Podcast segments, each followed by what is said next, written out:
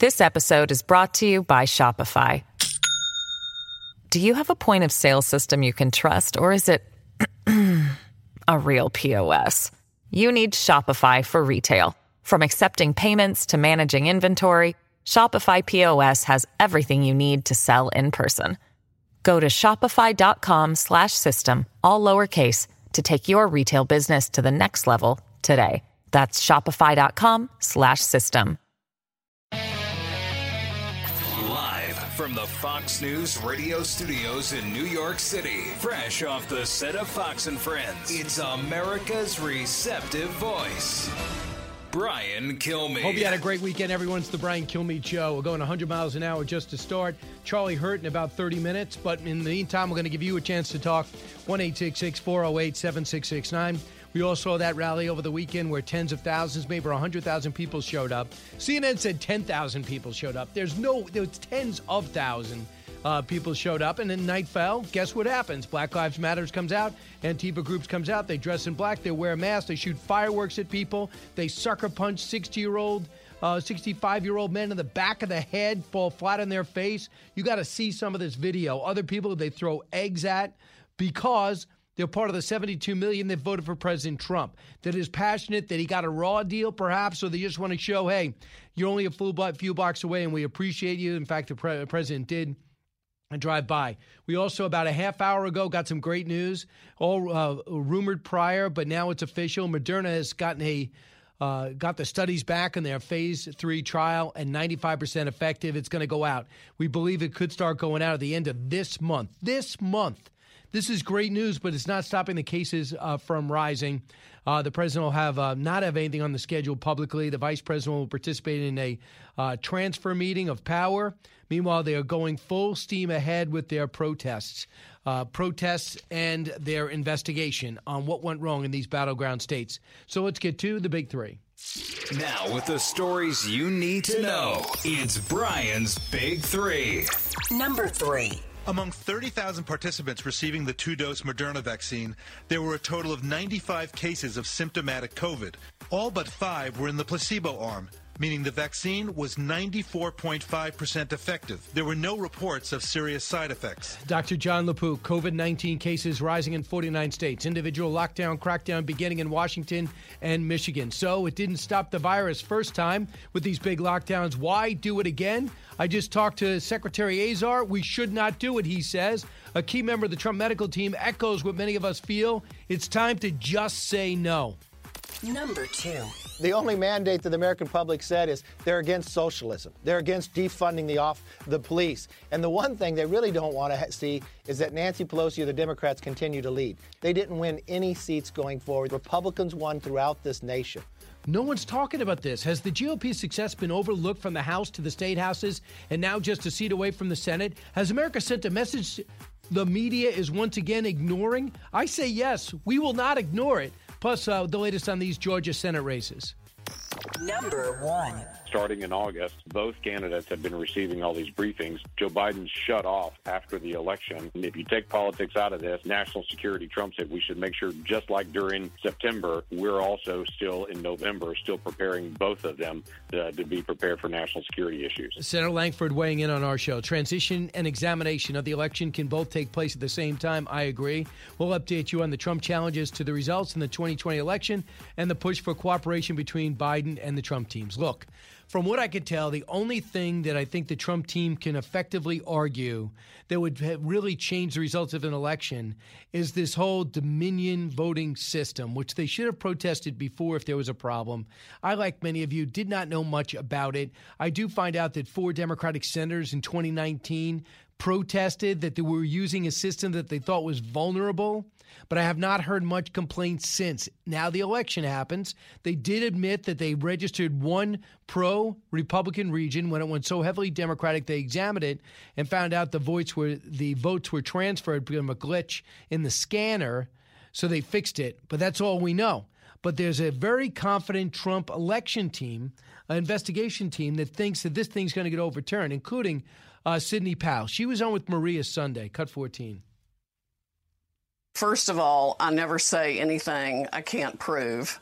Uh, secondly, the evidence is coming in so fast, I can't even process it all. Millions of Americans have written, I would say by now. Uh, definitely hundreds of thousands have stepped forward with their different experiences of voter fraud. But this is a massive election fraud. And I'm very concerned it involved not only uh, Dominion and its Smartmatic uh, software, but that the software essentially was used by other election machines also. It's the software that was the problem. Even their own manual explains how votes can be wiped away.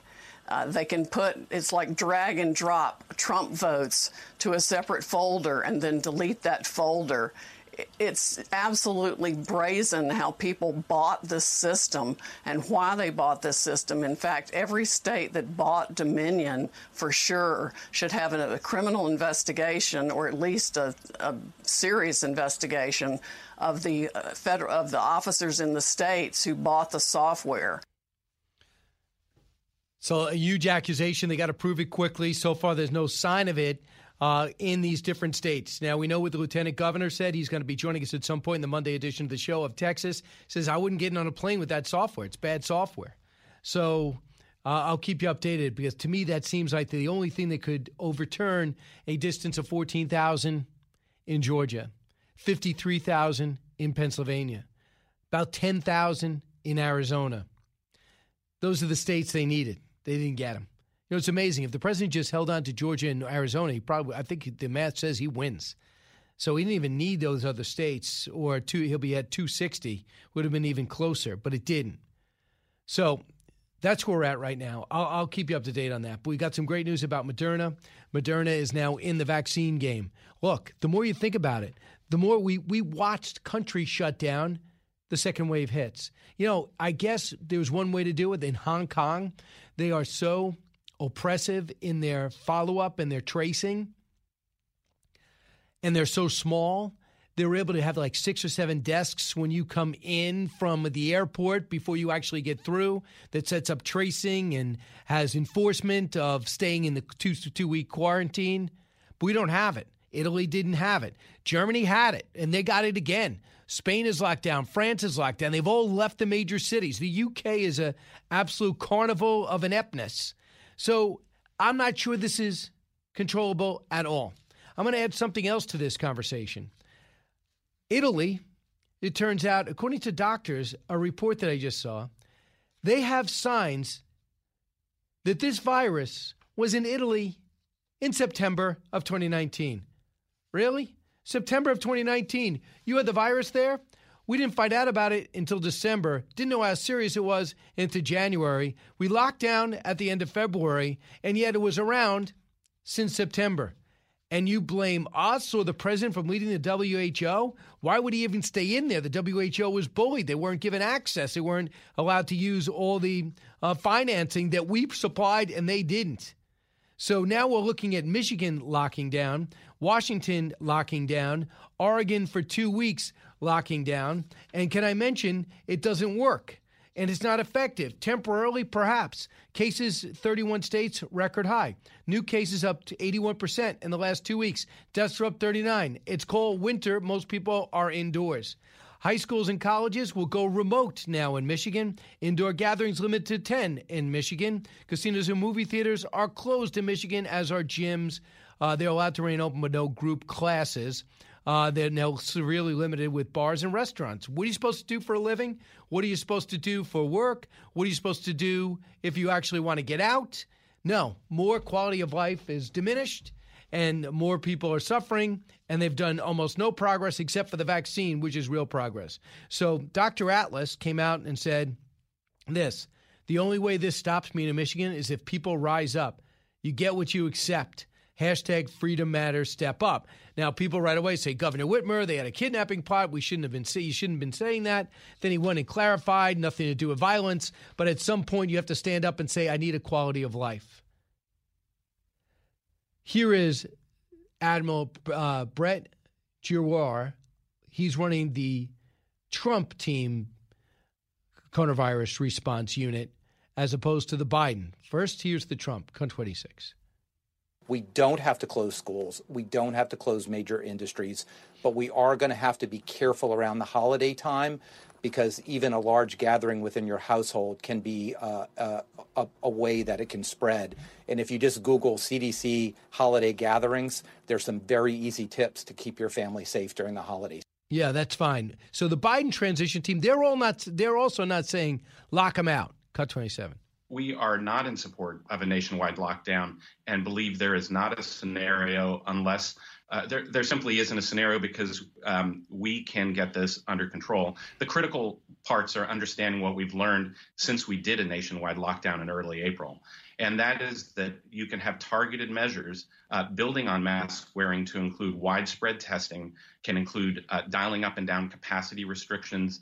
And those measures need to happen in a more localized basis. You can look at New York City, for example, where on a zip code by zip code basis, you can deploy different uh, different restrictions in order to get uh, the virus under control, and it's quite effective. We right. do not uh, need to go into a nationwide shelter-in-place uh, shutdown. Well, you appreciate I appreciate that message because other uh, analysts that you have on your staff, Joe Biden, are saying lockdown. That's an issue. And now on the zip code thing, probably the stupid one of the stupider things Mayor De Blasio's done. Do you think this virus knows a zip code? Do you think it understands a zip code? It hits a zip code at a time.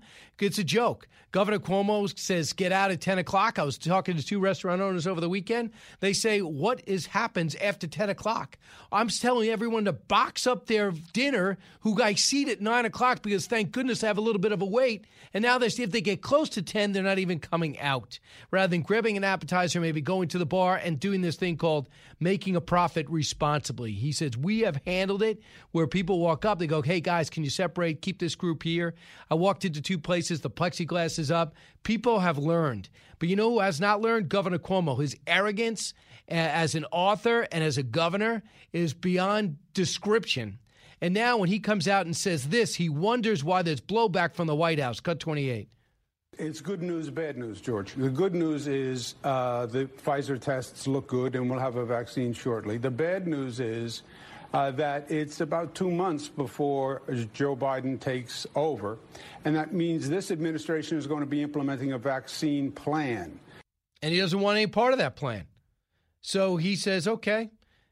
I'll tell you what, I'll let, you, let him say, cut 30. This vaccination process has not been thought through at all. It's just what Trump did with the testing and the PPE and the masks. Uh, he has no idea how to govern, and his government is frankly incompetent. They're now saying we're going to do, we're going to do vaccine distribution.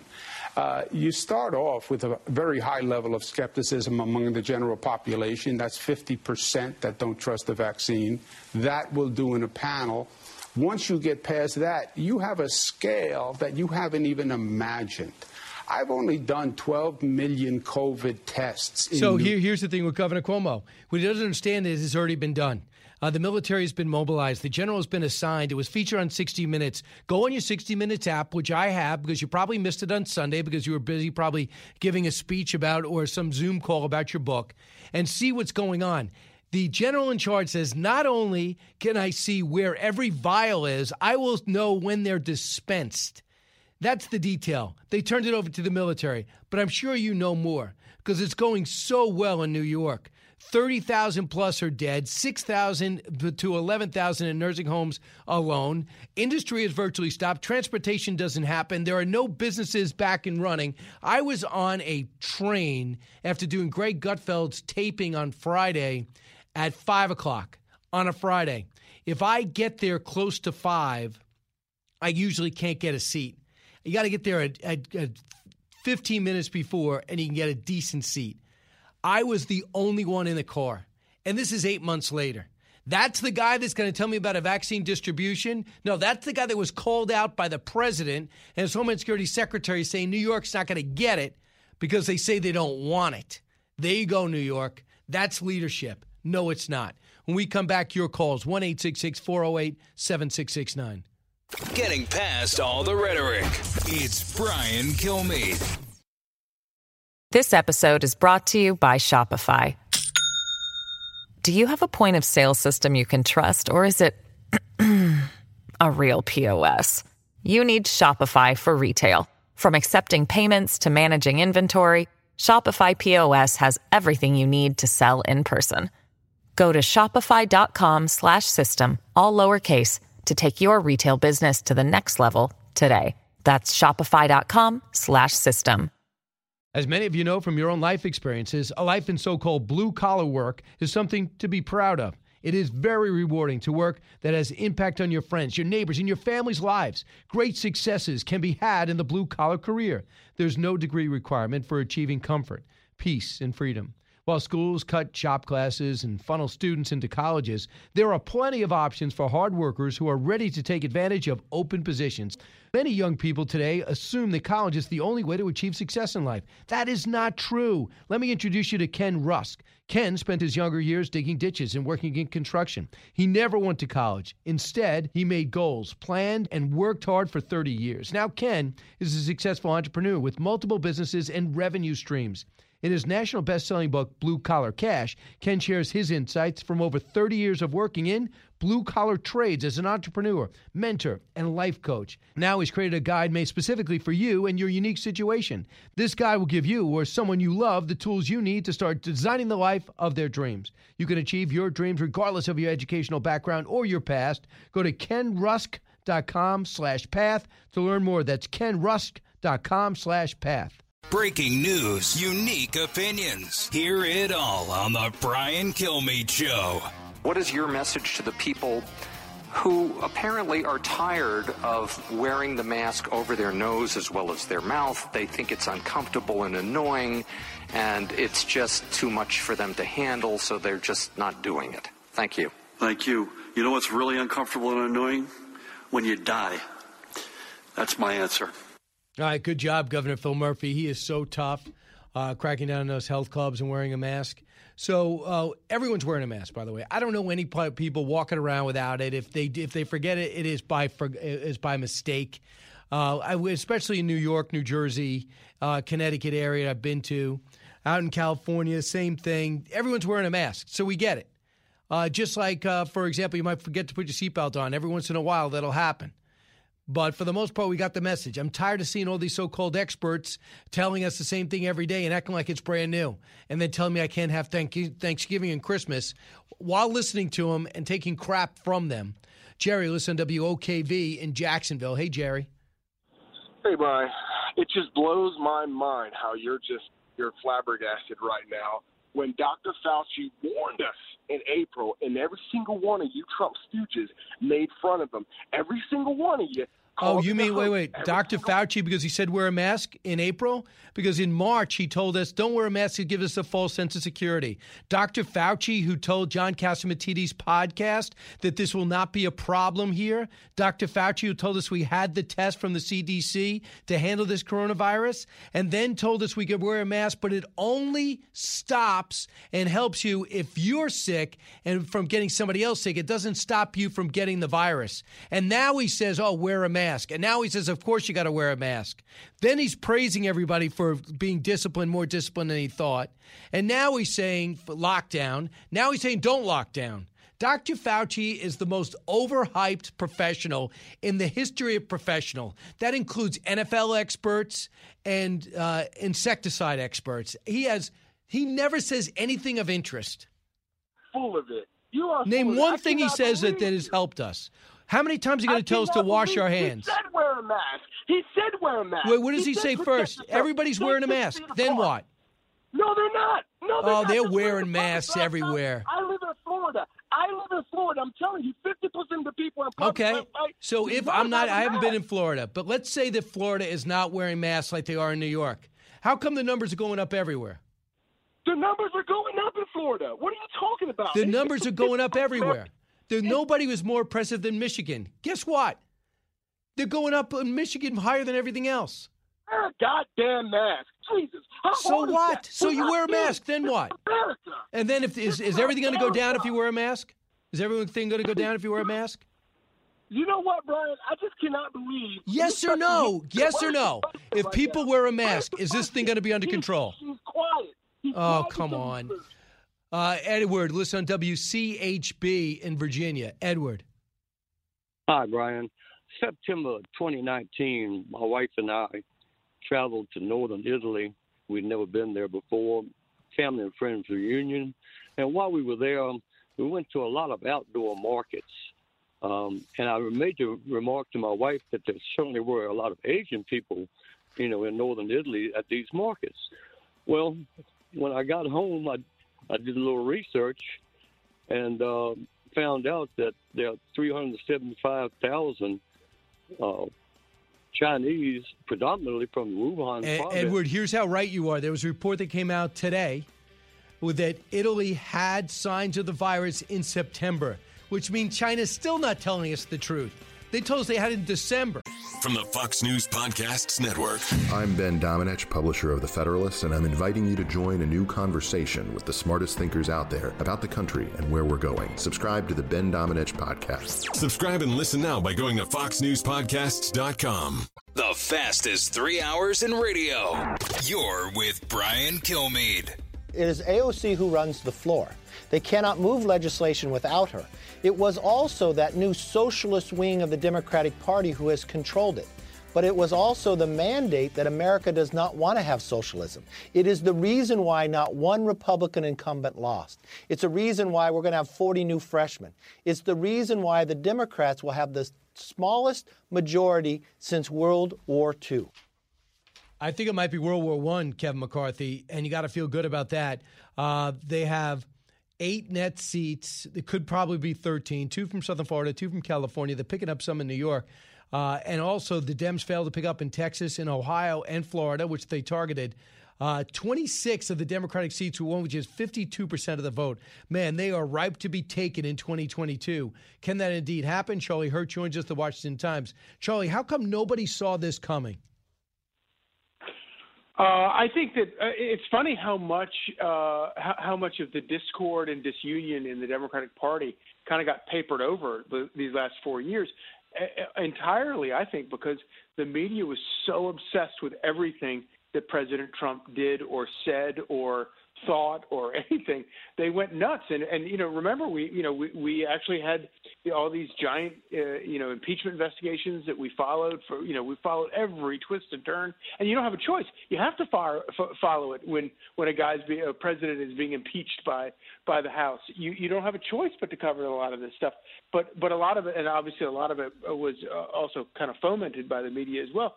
But all of that papers over the fact, and we should have seen this. This civil war that's been going on inside the Democratic Party has been going on for a long time.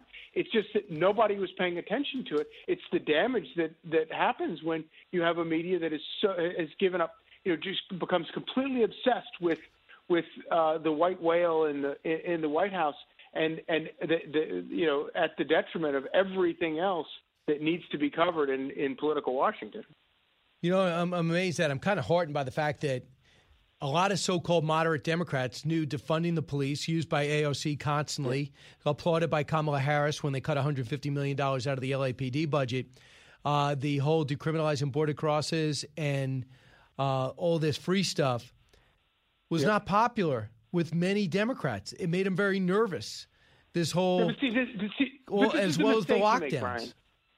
Yeah, but this is the mistake you make, and I, and I'm with you on this. I want to be heartened by this. I want to be heartened by the fact that they're Democrats that realize this, but they realized it before this election. And what did they say? What Nothing. did they do? Nothing.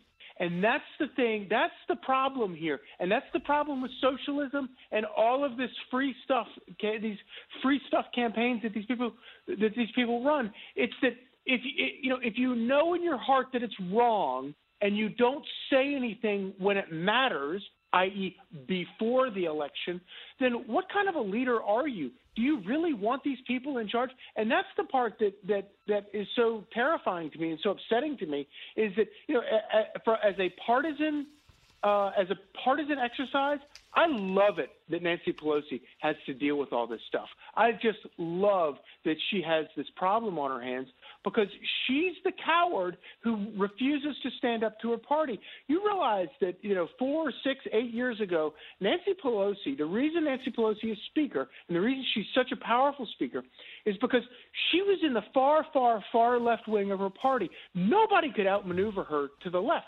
She was from San Francisco, for goodness sake. Nobody could get to the left of her, and that and and and in in House leadership fights, that is a real that's a real um, uh, you know that's a real benefit to to know that you don't ever have Yeah. to worry if you're a Republican you don't ever have to look to your right if you're a Democrat you never have to look to your left. She's now like a centrist in her party, and how did that happen? That happened because her party, her, so many members of her party ran off with the circus and ran off to the left, and she never stood up to him. She never showed an ounce of leadership. She never said no. Ab- uh, actually free health care for illegal aliens is crazy. And it's not crazy because it's some right wing, you know, right wingers are going to not like it. It's crazy because the base of her party isn't going to like it. And and there's there isn't an ounce of leadership. You can say whatever you want to about Donald Trump and and pick nitpick things about things that you don't like about Donald Trump, but the guy's got a spine.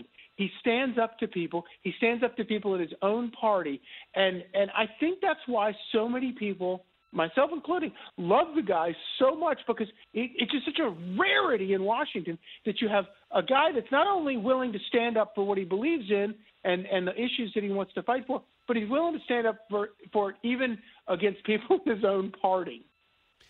So uh, there's a couple of things going on. It could be the slimmest majority since 1919 for Kevin McCarthy, and the word went out. the The leadership on the House is saying to the Biden administration, "Don't take any of our people," because they're not convinced they can win a single race. There, nothing's guaranteed.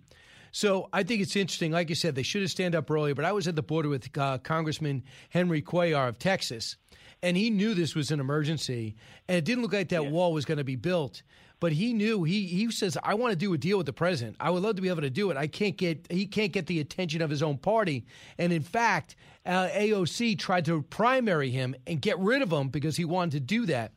But uh, evidently, Trump made huge progress with the Hispanic community in the South Bronx, in Miami Dade. He made it in the Rio Grande Valley, places that were Democratic held. What? Donna Shalala lost re-election. I mean, that's just astounding. Yeah, she did. So, in the big picture, the defund the police, the open borders of socialism is not making anyone happy. Bill Maher even came out over the weekend and said the Democrats must figure out why so many voters will say to them, You're good enough, you're smart enough, but doggone it, we don't like you, making fun of Stuart Smalley on, on SNL. So, let's bring us to the president. What do you think he should do next? I think he should fight this. I think he should fight the election issues to the very end. And I think that, um, you know, uh, and I, I, again, I think this is one of the things that, that people like about him is that however hopeless something may may seem, he is willing to to st- stand there and gut it out and fight it out to the to the bitter end. And I think it's actually very healthy. I think that it's another, you know, the, the issue of uh, people uh, of Democrats fighting to make elections more and more vulnerable to fraud is a real issue. That is not a made up issue. Now, you know, Democrats and Republicans hide behind the fact that that a lot of times it, that fraud isn't enough to change the outcome of an election, so they just say, ah, it doesn't matter. Typical Washington unprincipled response to an actual problem. Every single vote, illegal vote, fraudulent vote that is cast, disenfranchises a legal voter. It cancels out a legal voter's vote. And, and that is wrong. And Republicans have, have been losing this fight Right. Uh, m- more more losing than not, but but generally they've been losing this fight for 40 years, and and it, all Democrats have to do is say you're racist, and Republicans run for the hills. And I get it. I, nobody wants to be called a racist, but Democrats are calling people a racist because they they want to have like they want to make people produce an I, I, a picture ID at a poll. That's not racist. That's logic. That's sense. Gotcha. That- that's common sense.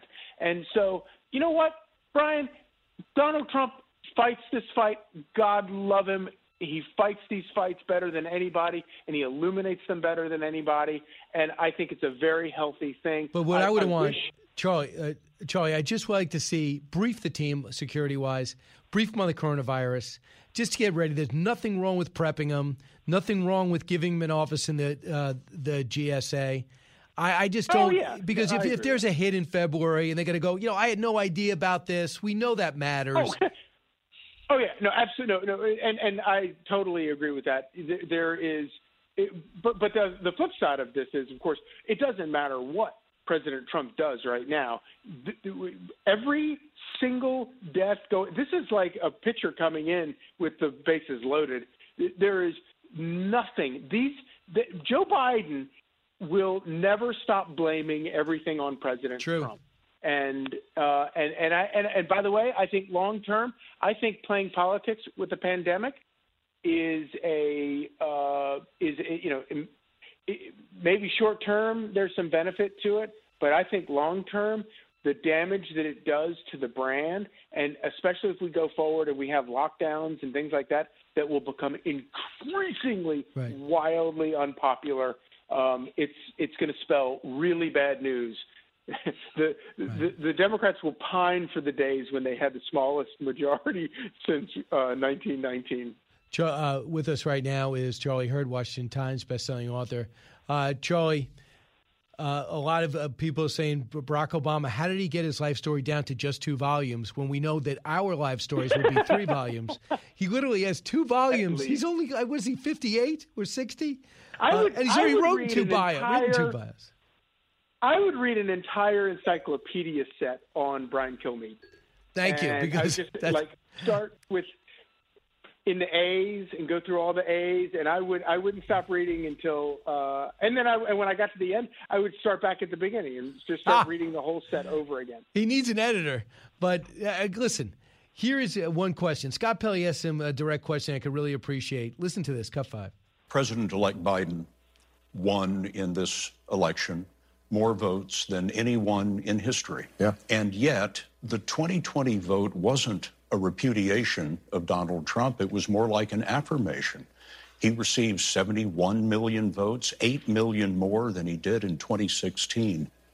What does that tell you about our country today? Well, A, it tells us that we're very divided. And as I said, it's not just the politicians now, the voters are divided.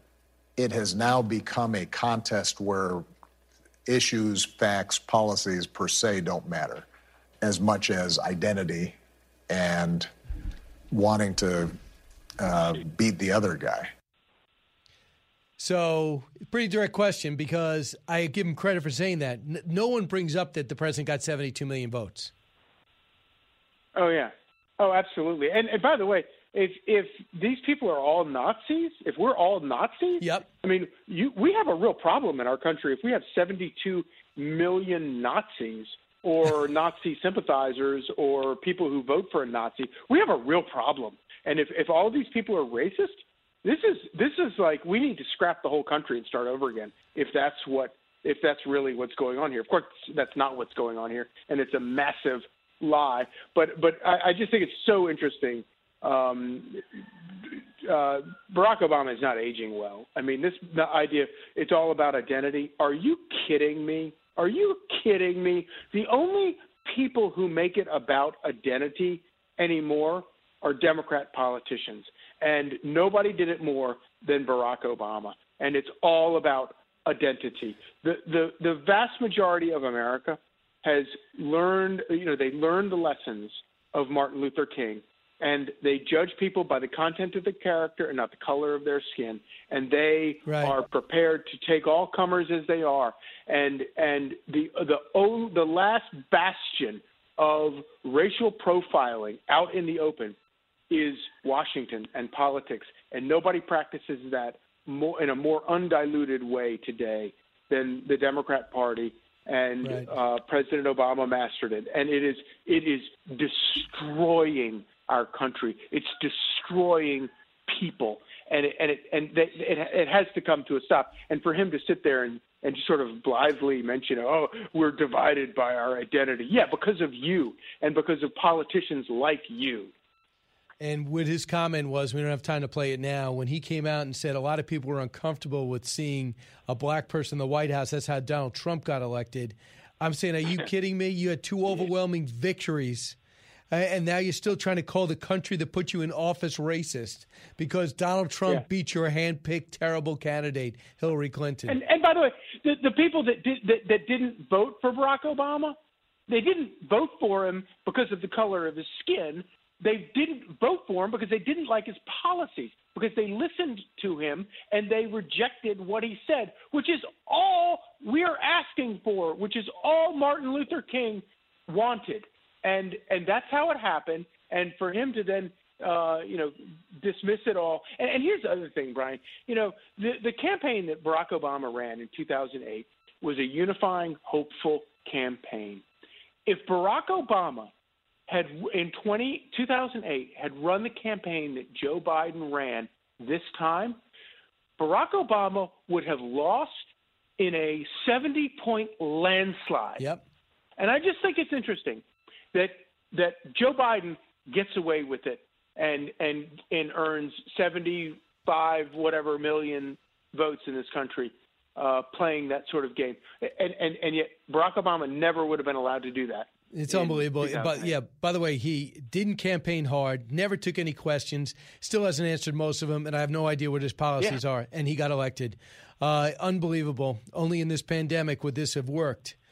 But uh, right. and but for many reasons. Number one, the economy would have been soaring, and number two is Joe Biden would have had the campaign. Thanks so much. And, I, and I'm sorry, the, the mail-in voting. you- We, we will look back at this uh, in the history books, and the mail-in voting had a massive amount to do with this. no question. Uh, Charlie Hurt, thanks so much. You bet, Brian. You got it. 1 408 7669. I'll come back and get your calls. And we also want to talk about the most underreported thing that happened from this election, and that is the lack of blue wave and what took its place. Challenging conventional thought and wisdom. You're with Brian Kilmeade. Jason in the House, the Jason Chaffetz podcast. Dive deeper than the headlines and the party lines as I take on American life, politics, and entertainment. Subscribe now on FoxNewsPodcast.com or wherever you download podcasts. The talk show that's getting you talking. You're with Brian Kilmeade. Welcome back, everybody. 1 408 7669. I'll try to get in so many, as many calls as possible. Let's go out to Lake City, Florida. 97.3. Terry. Hey, Terry. Hey, Brian. That guy from Jacksonville has me really ticked off and has me calling in. He just wanted to get his 30 seconds of fame trying to put you down, which is not what he should have done. He should have got his facts together before he wanted to challenge you. I think Florida is leading the way on how to open this country back up, and the numbers show it if he would have actually looked at the website and saw how numbers and deaths are going down considerably. Also, when it comes to those tests and the positive tests that are coming out and they report, I can't trust those anymore because after all the no, false positives and what happened to Elon Musk, I really can't trust those numbers anymore. Yeah, he passed two tests and failed two tests. Thanks so much. Appreciate it, Terry. Uh, what is going on in Florida? They're giving people a chance to act responsibly. And if you don't feel comfortable, don't go to the bar. But I'm not going to shut it down. They're going to have the certain spacing. They're going to have some rules, but they're not going to make your life miserable. Get that? I like that type of leadership. Michael, listening on the app in Ohio. Hey, Michael. Hey, how you doing, Brian? Go, go ahead, Michael. What's on your mind? Okay. Uh, well, I was um, wanting to comment on that that mask, the mask wearing. You said you were very Uh, careful and you still got it. Yes, uh, always wash your hands when, when we went to the gas went to the gas station. I always use um, stuff to put on my hands to clean them before and after, and uh, we just me and my wife we just were very very Still got it. careful. I know it's frustrating, Michael. I know you can do everything right. Oh, look, uh, I never got it. I've been going to the city now for six straight months. I'm not perfect. Maybe I got lucky. I don't know. But I'm tired of people telling us we can't do things while mayors and governors are breaking the rules that they set for us, like Mayor Bowser in D.C.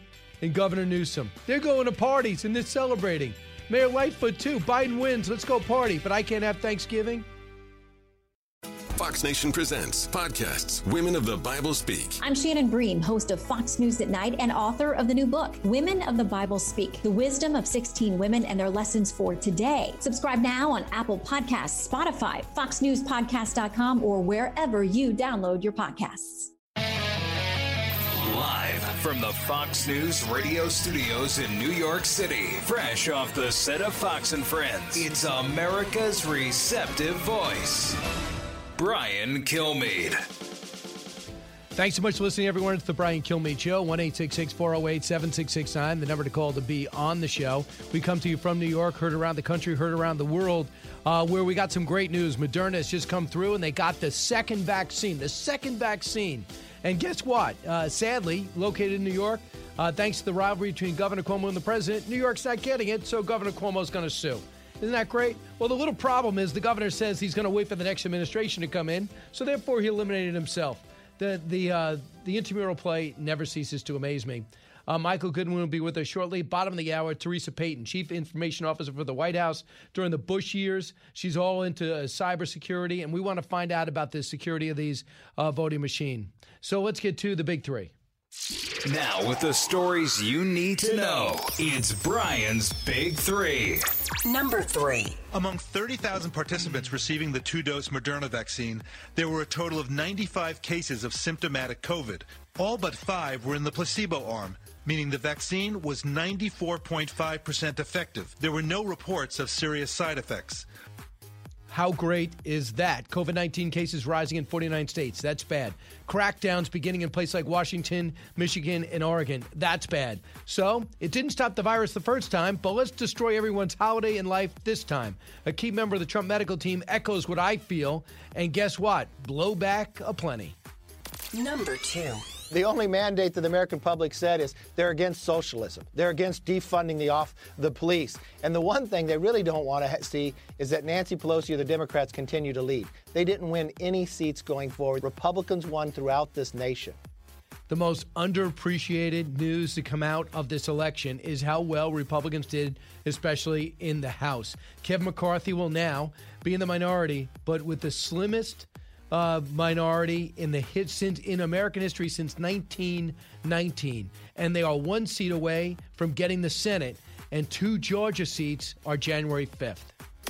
Number one. Starting in August, both candidates have been receiving all these briefings. Joe Biden shut off after the election. And if you take politics out of this, national security trumps it. We should make sure, just like during September, we're also still in November, still preparing both of them to, uh, to be prepared for national security issues. Uh, there you go. Uh, what's wrong with that? Uh, we are talking about transition and examination of the election. Can both take place at the same time? I hope so, because there's too much at stake between the coronavirus and our own national security and economic needs. Uh, the push for cooperation between Biden and the Trump teams continuing, while the president can still move forward. Uh, Michael Goodwin joins us now for the New York Post, Fox News contributor. Uh, you can follow him at m goodwin underscore ny New York ny Post. Michael, you spoke to the president. How's his mindset? Well, Brian, that's why I called him on uh, Friday, and uh, I uh, I found him to be not angry. I found him to be kind of matter of fact about the situation.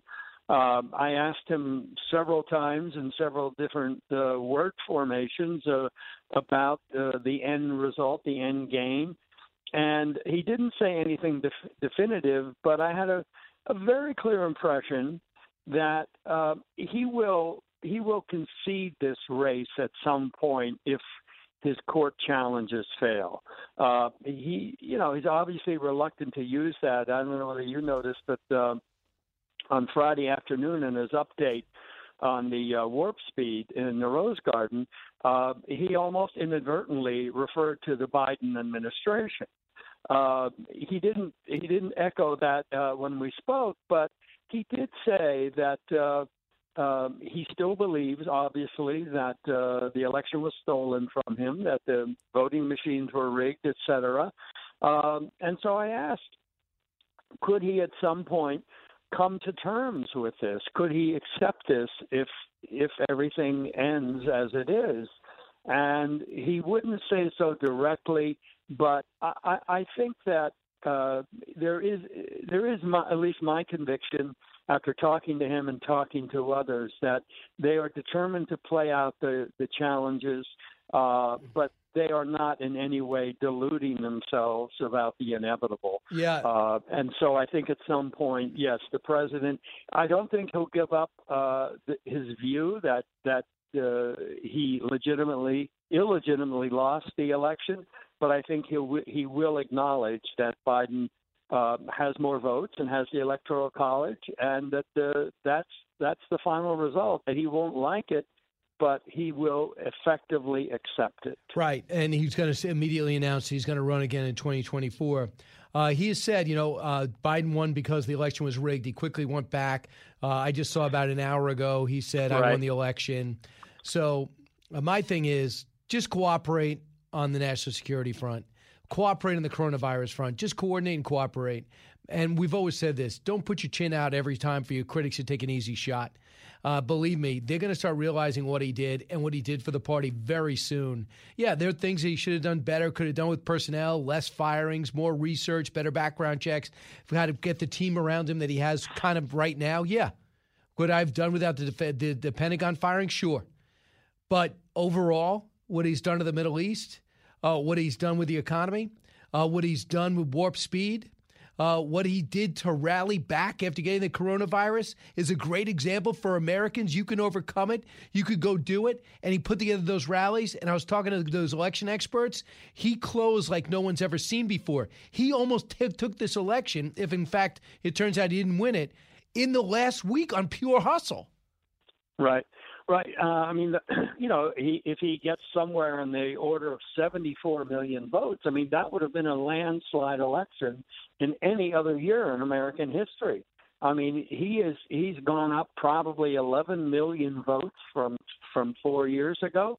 That's an extraordinary uh, change for somebody who supposedly uh, is a mar- was a marginal president. Uh, this this was an amazing thing, and you know, Brian, I would say too that his his economic populism uh, combined with a nationalistic you know, first America first, I think was a real lesson. He proved something was possible that other people didn't think was possible. I mean, the growth in the economy you know the the historically low unemployment for many population groups in America, the booming manufacturing that happened throughout the country, the take the uh, all all despite not just the American media, the Democratic Party, but also China. So he he threaded a lot of needles that people thought couldn't be done, and so as I say in my column, you know, whatever happens to him, whatever he decides next, Trumpism lives because, and, and for that reason alone, his was a hugely consequential presidency that made life better for millions and millions of Americans. So, in some sense, I think as the president comes to terms with, with this election, he should take yes for an answer on many issues. I mean, he changed the way people are going to think now, and he set a new standard. So his uh, Trumpism is, is alive. Obamaism is dead. Clintonism is dead. Bushism is dead. Nobody talks about those theories and those governmental ideas anymore. They're all dead. Only Trumpism is alive, and we will we will see assuming Biden becomes president, what he can do. But he does not start off with a strong hand. We don't know. He says he has a mandate. I don't know what for. Uh, and and so I think Trumpism is still the dominant political idea in America today. Yeah, I think you're right. Uh, I think it is, and I don't think uh, I think Republicans know it, and that's why they've stayed kind of sw- silent through this. Now, on the on the challenging front, uh, I'm looking at Pennsylvania. They dialed back that lawsuit to the point where their big their big contention would not produce a win there. They were asking for a Georgia recount. It's coming out. Half the counties are counted already. Is coming out the exact same way. The only thing that could really do substantial damage is to find some problem with Dominion, and it's got to be a legitimate problem, obviously. Sidney Powell is on the record pushing this. She's saying this is where it's all about, and she has a few different issues. Here she is, cut 14. First of all, I never say anything I can't prove. Uh, secondly, the evidence is coming in so fast, I can't even process it all. Millions of Americans have written, I would say by now. Uh, definitely hundreds of thousands have stepped forward with their different experiences of voter fraud. But this is a massive election fraud. And I'm very concerned it involved not only uh, Dominion and its Smartmatic uh, software, but that the software essentially was used by other election machines also. and it's mostly in, in 27 states, rejected by Texas. And we see that there was, um, and I see that four Democratic senators actually in the spring of 2019 came out and said, Why are we using some of these systems that are cruelly flawed? It would make our system vulnerable. One was Peters in Michigan, and one was Amy Klobuchar of Minnesota. So this has been pointed out as an issue before. But the question is, what is the problem, and how can you prove it? Yeah, I think I think that is the central problem, Brian. Um, you know, Rudy Giuliani is making these extensive claims that uh, enough to overturn the election. Uh, look, if you have that evidence, you've got to start showing it soon. Put it in your lawsuits. I don't understand. To me, it's a disconnect between the the uh, the sense that they're holding on to things. They have things that will overturn the election, but what they produce is far short of that. And so I, I don't know, I don't understand the public relations aspect of this vis a vis the legal aspect because they seem far apart. And so I think that the clock is ticking, and every time they say they have this information that will overturn the election, and it doesn't appear in the day or two days following, it seems to me more air comes out of the balloon and the credibility is being squandered. If you have it, show it because I think the country is running out of patience and I think the courts too will not be uh, likely to pursue things that are not on on their face provable and significant. Now, I, I have I have never believed that there isn't fraud. I live in I live in New York City. Of course, there's fraud. We all know it. The question is, can you prove it, and is it big enough to overturn the margins? Now, there's interesting charges in some case. For example, the idea that uh, in Pennsylvania, for example, different counties followed different guidance uh, from the state on curing ballots. And so that Democratic uh, counties, leaning Philadelphia, Pittsburgh particularly, w- were able to call people in advance of Election Day who had voted early and say, you have to come and fix your, your ballot. There's something wrong with it. A signature on the envelope or you forgot to include something like that. But apparently, Republican leaning districts did not get that guidance or did not follow it. Now, if you go back to Bush v. Gore, in 2000, that was the big issue that enabled George Bush to stop the recounting in Florida because the Supreme Court ruled that you couldn't have different rules for different counties. And so that's what stopped the recount that Al Gore wanted just in Democratic counties at the time. So that is a it's a it's an equal rights claim and if the president has that in Pennsylvania, as they say they do, I'm not sure why we haven't. Maybe maybe I missed it, but I have not seen that in the actual legal papers. So there's a lot of talk, but I think it's time to put up. Uh, no, I agree. I think the country gets a little stressed.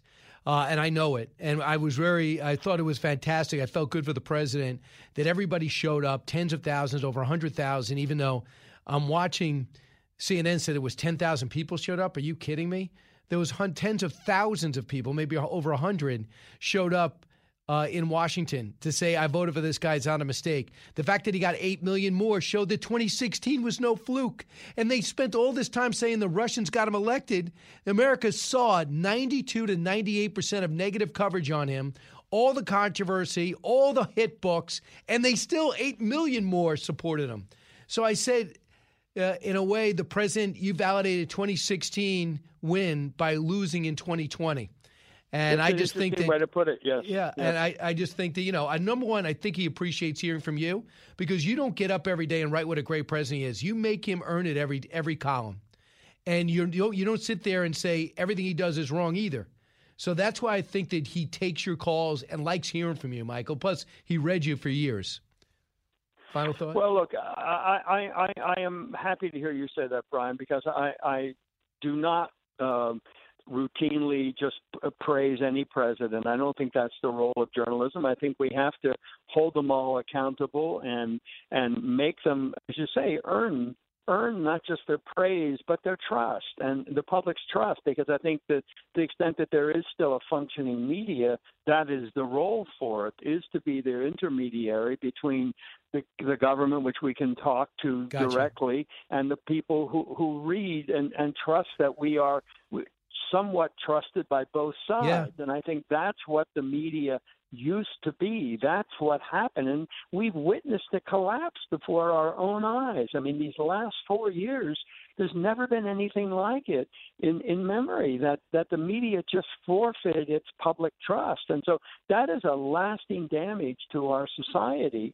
Uh, and, and President Trump bore, you know he he suffered the most from that and and Joe Biden you know benefited the most from that and we will see if the Biden presidency gets challenged uh, in the same way by that media that the Trump presidency was. I mean, we know it won't be. They protected to get him elected. Mm-hmm. Uh, now I think he's going to have to prove it because they, they can lie for him all they want. Uh, just Gotcha. like with Trump, the, the media beat him up, but the American people knew those jobs were being created. They knew peace was being created in the Middle East, despite what the media said. You know, and Let's so Biden's yeah, going to face this gotcha. similar test. Michael, thanks so much. I appreciate it, especially you just lost your power a short time ago and you still came on. I appreciate it. Your call's next. Both sides, all opinions. It's Brian Kilmeade. It's the Hemmer Time Podcast. Fox News Channel's Bill Hemmer takes you one on one with engaging personalities covering the critical issues of the day. Find Hemmer Time now by going to FoxNewsPodcasts.com. America's listening to Fox News. He's so busy, he'll make your head spin. It's Brian Kilmeade. On indoor dining, uh, they're at 25%. They were supposed to go to 50%. I stopped that, uh, and I just closed them at 10 p.m. And if the numbers continue to go up, we're going to clamp down even more. Really, what an authoritarian, authoritarian, what a dictator, dictator is New York. It's all about delivery. We're not in it together. He's telling everybody what to do. Where he's been seen without a mask, he's shutting down these businesses. He doesn't walk and meet anybody. Doesn't talk to them about what that means. Doesn't talk to them about things they've already done. Greg, listen on WOKV in Jacksonville. Hey, Greg. Hey, Brian. Uh, thank you, by the way. I think your show is fantastic. Thank you. Um, a couple of things I wanted to say. The first is that whenever somebody like Governor Cuomo speaks and, and speaks about the 50% that don't agree with taking the vaccine, is that we somehow don't support the vaccine because it's a President Trump vaccine. First, I support President Trump, but secondly, I don't support vaccines of any kind, not just this vaccine. And if it has such a low success rate compared to the recovery rate of the virus itself, why would I want to take that? I'm not going to get into vaccine, vaccines, no vaccines. I'm not going to tell you what to do. But I do believe that the testing procedure and all through this the, the, the strenuous test of the polio vaccine and everything else we're used to taking, and I would be pretty secure in taking it myself. But I'm not going to tell you what to do. New from the Fox News Podcasts Network. My name is Kennedy, and welcome to my podcast, which will, I humbly say, single handedly save the world. You're welcome. It's Kennedy Saves the World. Subscribe and listen now by going to FoxNewsPodcasts.com. Information you want, truth you demand. This is the Brian Kilmeade Show. Well, he is listed as its former Admiral Peter Neffenger, or retired Admiral Peter Neffenger. He is president and on the board of directors of Smartmatic. And it just so happens he's on uh, Mr. Biden's presidential transition team that's going to be non existent because we're fixing to overturn the results of the election in multiple states. And President Trump won by not just hundreds of thousands of votes, but by millions of votes that were shifted by this software that was designed expressly for that purpose. And that is Sidney Powell, an outstanding attorney. He's done a lot of work lately with Michael Flynn. And she is firmly in the belief that the answer to this, why this upset happened and why Joe Biden won, is in the Dominion software, which is uh, very prevalent around the world and very prevalent, I think, in 27 states here. Teresa Payton joins us, Chief Information Officer for the White House during the Bush years, uh, where she oversaw its operations for the president and his staff, founder and CEO of Fortalice uh, Solutions. Uh, Teresa, you have an expertise in this area. Do you have any questions or do you have any overall doubts about this system, the, the Dominion system? Well, I, I think what's going to be in Dominion's best interest here is, yeah, I mean, there are some unanswered questions. Uh, unanswered questions doesn't always mean, you know, kind of wrongdoing or widespread glitches, but it would be in their best interest to talk about the glitches that have come to light, how they investigated those, and then what they're doing to reverse engineer the other states, especially the battleground states where things are so close uh, to say, here's how we reverse engineered, here's how we looked at what happened in each one of those, and we do or do not see additional indications of problems. To me, transparency is going to be key for people to be able to accept the results. I can think it was 2019, Amy Klobuchar, Senator Peters, and two other Democratic uh, lawmakers, uh, uh, Senator Warner, said they had problems with this system. They said they can't believe they signed up to do the system again when there were so many flaws in the system. Obviously, not forecasting that this would be a problem in the in the race, but it is a problem with a lot of people because they point out to in some districts in or one in particular in Michigan there was a very Republican stronghold that a Democrat won by 2,500 votes. They went back and looked at it, and the scanner was off and they fixed it and they said, okay, we solved the problem. What is the problem? Would that bother you if you're the president, if you knew that? It would. And this is where kind of the, the days and weeks to follow the official election day are going to be so important. These audits, post election audits, really matter. And this is where each board of elections that's using this equipment, but even the ones that are not using this equipment, uh, whether it relates to uh, you know, mail in ballots, paper ballots, and other types of equipment, they have to do the audits to say, yep, every vote that came in. Uh, that was counted was counted appropriately, and the vote was a legitimate vote. And that transparency, allowing both uh, parties and even the independents uh, to have people who can look at the results, can look at the audits, is really important. Again, it's, it's one of those things. Transparency in the governance process and in the audit process should be everybody's friend, and it's the best way to protect democracy and people's belief system in the election. Ideally, it would have been better to get this out before, wouldn't it? I mean, it would be really wonderful. And this is where, you know, I was saying, and Brian, you and I even talked about this months ago when we were talking about my new book, Manipulated. And I said, you know, with the pandemic, it's going to be unprecedented levels of voting, both in person and absentee. And people should be practicing for digital disasters and paper disasters and the processes to happen. How would they handle it? And how would they report in a transparent and easy to understand way back to voting citizens. And so here's an example of where they've got to be transparent. They have to explain the process. Let us see the process. You know, I, I still, even though it was a long time ago, I still remember, uh, you know, seeing the video of, you know, kind of the Gore Bush election and people looking at the dangling chads and looking at the recount.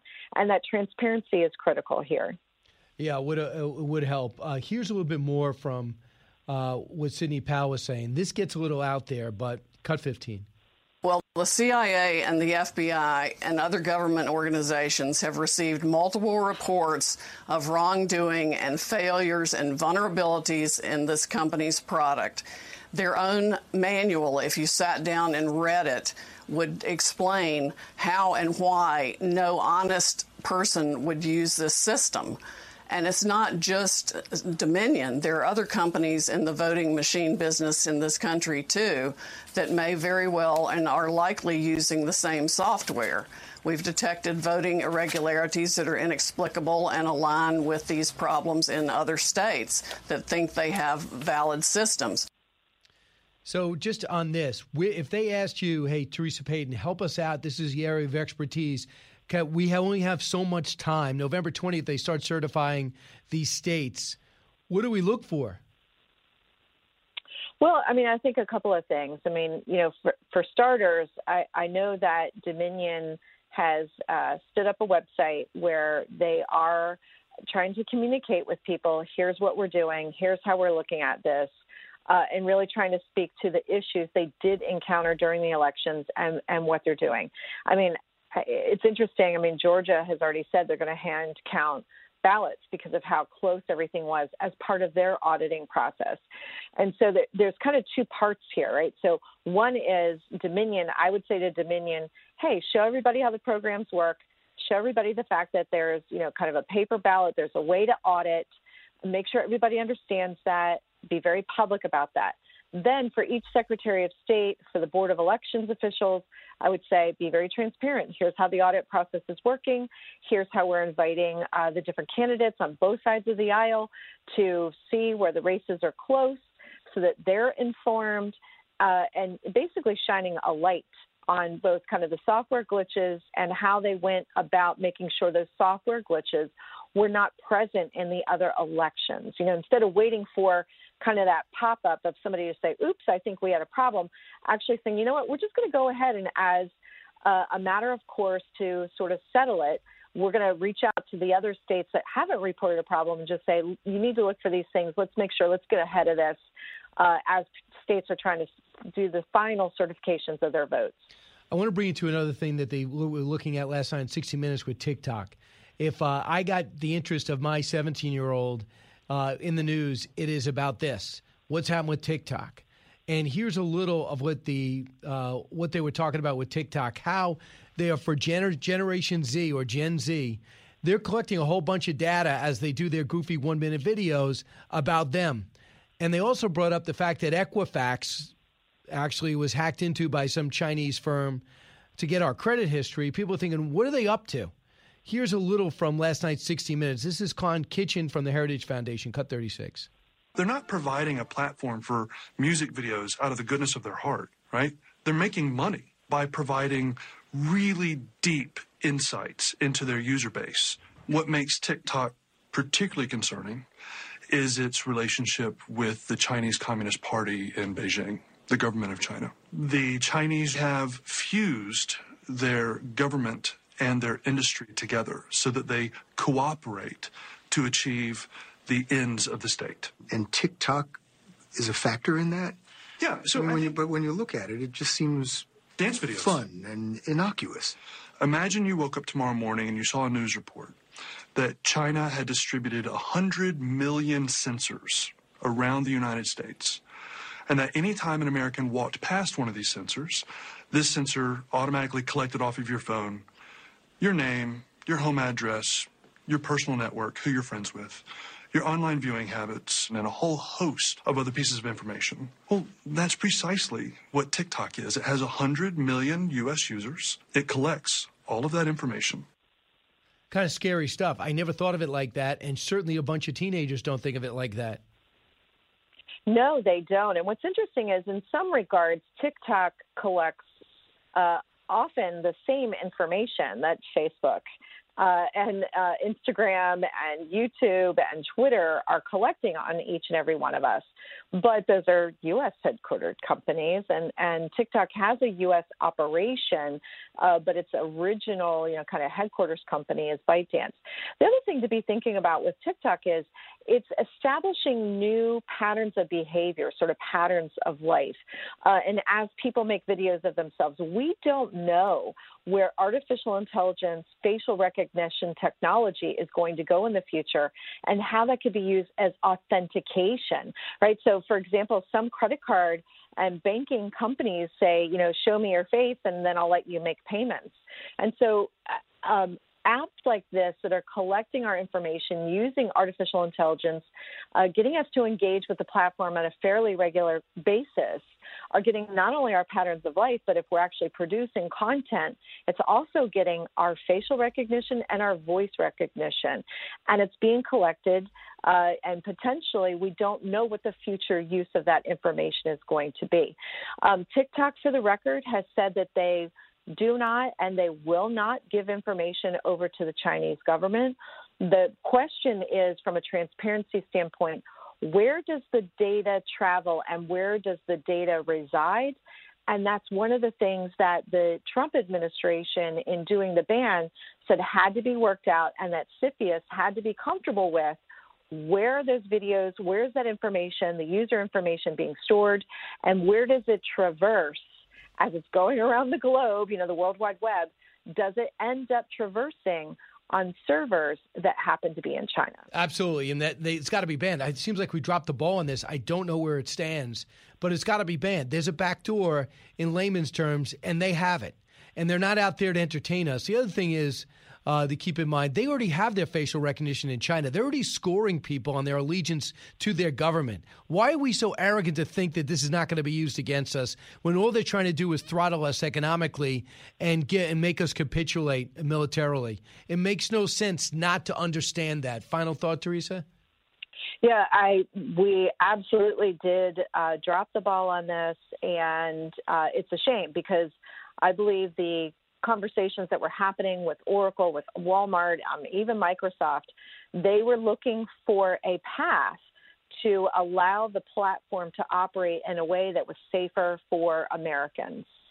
Thanks so much, Teresa. Appreciate it. And uh, thanks. It's always great to talk to you. Yeah. If you see anything that's popping up in the cyber world that you think could uh, we could uh, disseminate for our audience, please let me know.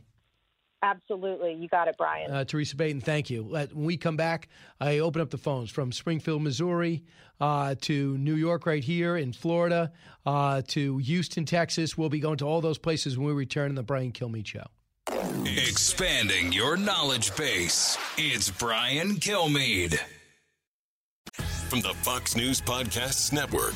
Download and listen to The One with Greg Gutfeld, the co host of The Five, like you've never heard him before. You know him, you love him, you want to be like him. Subscribe and listen now by going to FoxNewsPodcasts.com.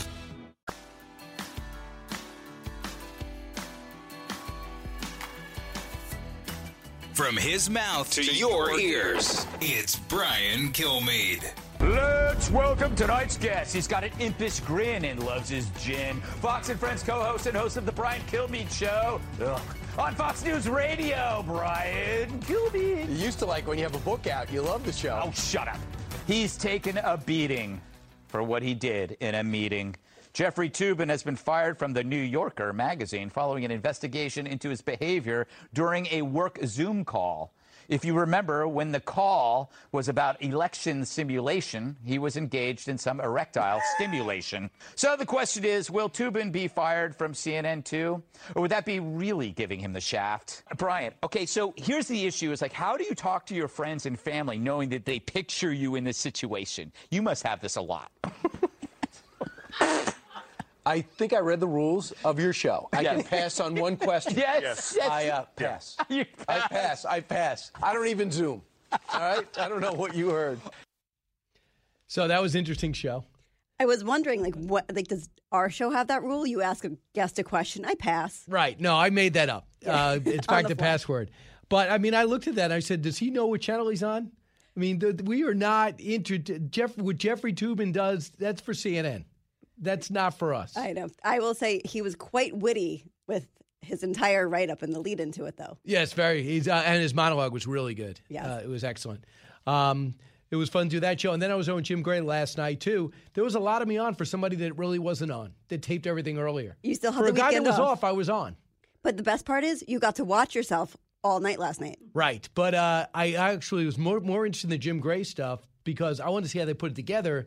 He has so much video of the bite fight, of the Pete Rose interview, of the Kobe Bryant interview, of um, you know he has um, so many uh, sit downs. Uh, with uh, when Tyson got out of prison, he has that ready to go. He has Tiger Woods at 10 years old. I'm very curious. You got to go to the Fox Nation version of this because that goes on for like two hours. And we had a long discussion out in Culver City about everything he's done in his career. And if you like sports, but only the big interest in sports, like the bigger sports uh, or big moments in sports, I think you'll uh, you'll really like it. Plus, not everything was great. He interviews Kobe Bryant, Jim Gray. Kobe Bryant calls him up and he wants to blow up the Lakers. He says, "I've had it with Shaquille O'Neal. I've had it with Phil Jackson. I'm going to blow it up." So he sits down, does the interview with Kobe Bryant, and then nobody in the Lakers talks to him. They're mad at Jim Gray to the point where Phil Jackson goes to do his pregame interview. He said, "Get up." I will not do an interview with you. So here he is, the best, maybe top five sportscaster in the country, still treated like you don't exist. And Bill Walton was doing color at the time. And Bill Walton is best friends with Jim Gray. And he says one of the biggest regrets of his life that he didn't punch Phil Jackson. Because what is Phil Jackson mad at Jim Gray for? He got called by Kobe Bryant to do an interview about how unhappy he is with the Lakers. There's nobody that would not have done that interview. And they weren't mad at Kobe at all? No, well, they were mad at Kobe, but Kobe didn't care. Yeah, he had the power. I mean, talk about shooting the messenger. Yeah. And he's like, listen, does Shaq want to talk? No, no one's talking to him. So interesting. Uh, Dan, listen on the app in Springfield, Missouri. Hey, Dan. Hey Brian, thanks for taking the call. And uh, I just wanted to say uh, I've never held on uh, been on hold this long. I hope I won the tickets. But uh, my actual question is, uh, you know, we've seen all of these Trump rallies with with the numbers that he outnumbers Joe Biden five thousand to one, and and to say that all those people didn't vote for the for the president or uh, we're supposed to buy into the fact that uh, that Sleepy Joe was able to get more votes than Barack Obama. Uh, I, I have a hard time believing that. Wanted to know your opinion of that. Well, number one, And, I, uh, listen, I, I'm not going to say, well, I think this, I think that. It doesn't matter what I think. I know that these mail in ballots, the only battleground state that was controversial on the unsolicited mail in ballot, that's what I really have a problem with.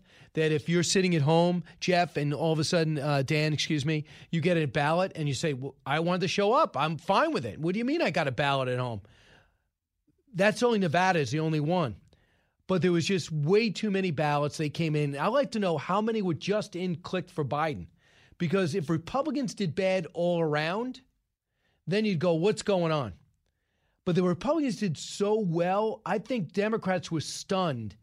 But everyone also looks at Joe Biden, the worst candidate, clearly lost his fastball, who didn't work for it. We still don't know any of his policies, and he got 78 million votes.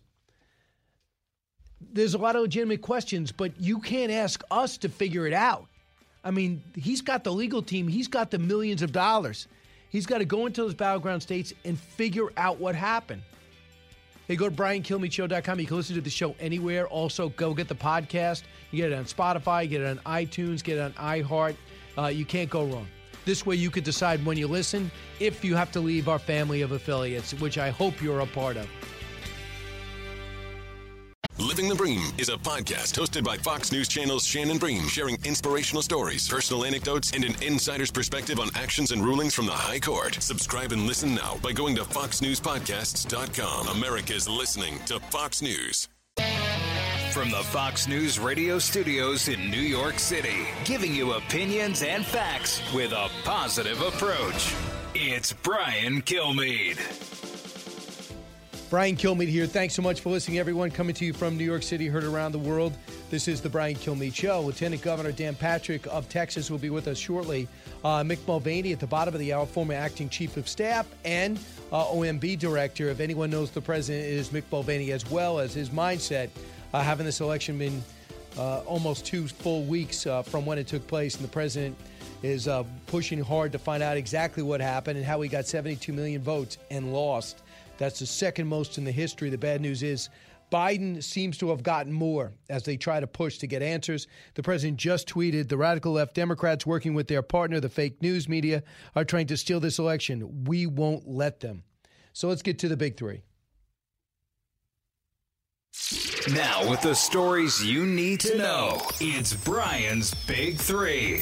Number three. Among 30,000 participants receiving the two dose Moderna vaccine, there were a total of 95 cases of symptomatic COVID. All but five were in the placebo arm, meaning the vaccine was 94.5% effective. There were no reports of serious side effects.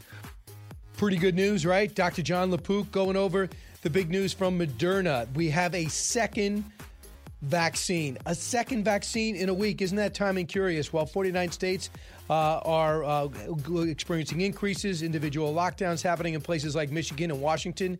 Big surprise. Are we going to lock down again? Will this country accept it? I say no and no.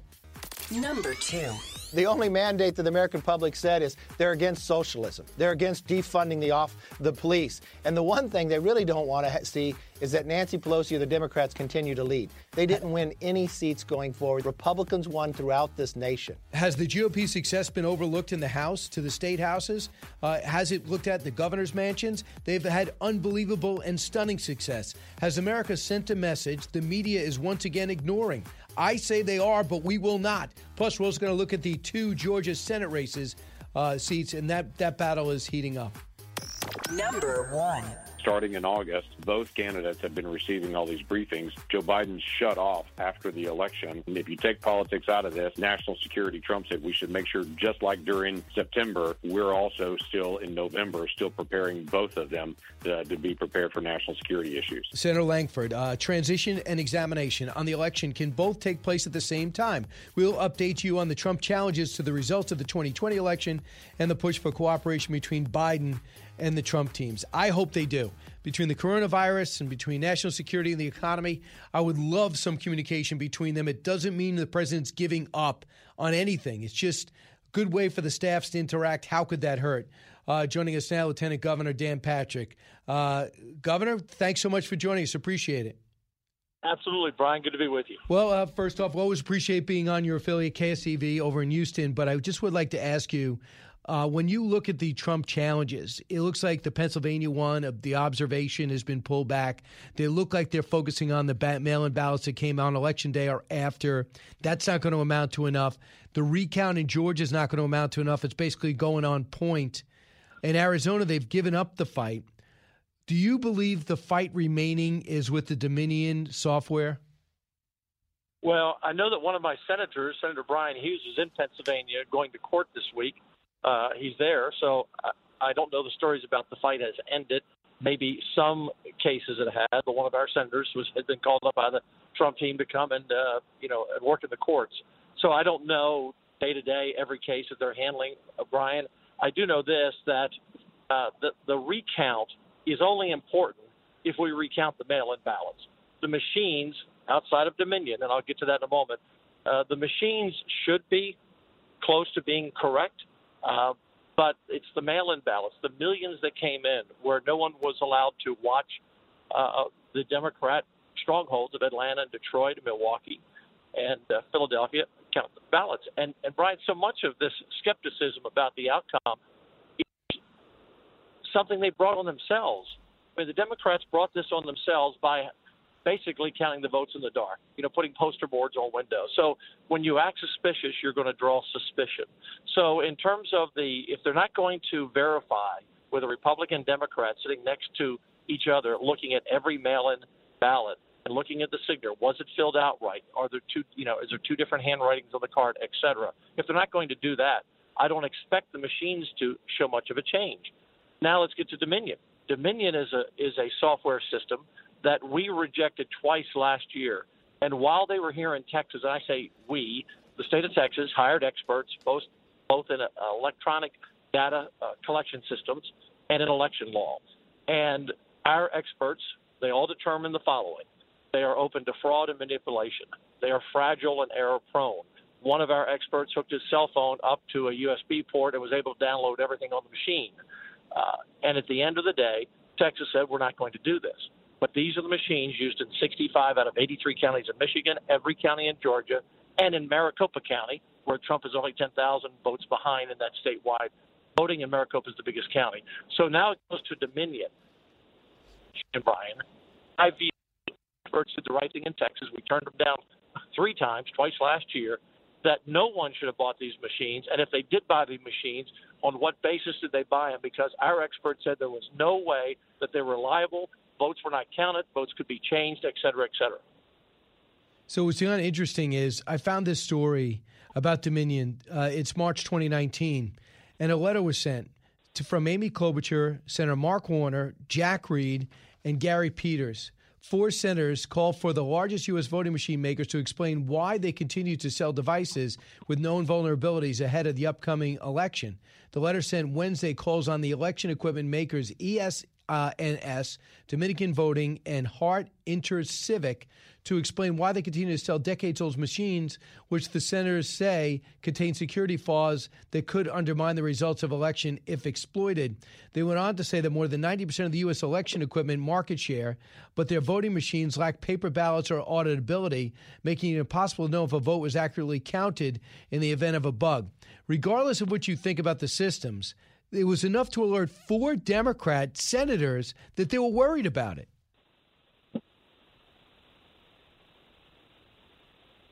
Well, it looks like the lieutenant governor's. Uh. I'm here. I'm here, Brian. Oh, Okay. I lost you for a second. I'm still here. All right. So just you had four uh, Democratic senators who were worried about it. Is that the reason you guys didn't cut the deal? What deal did you cut? No, we didn't cut a deal. We didn't take the machines. We turned them down. And when they were here presenting last, I believe it was last October and November, maybe a little earlier than that last year, but when they were presenting to our, our team, and you know, when you're a state like Texas, you know, you're dealing in a, a multi million dollar contract. Anything you do in Texas, we're so big. And so they sent in their reps, they sent in their, their techs to put on a show, a dog and pony show to show us how great they were. And during the demonstration, at one point, one of the one of the software systems broke down. They couldn't fix it. In another case, it took them hours to fix it. It's a 412-page manual with about 500 steps to set up a machine, Brian. And voters have to understand that they're nothing more than a computer. And one of the concerns, and, and everyone knows, being on their own personal computer, um, how there are many ways to manipulate what you see, uh, what happens. You go and look for something, all of a sudden everything pops up.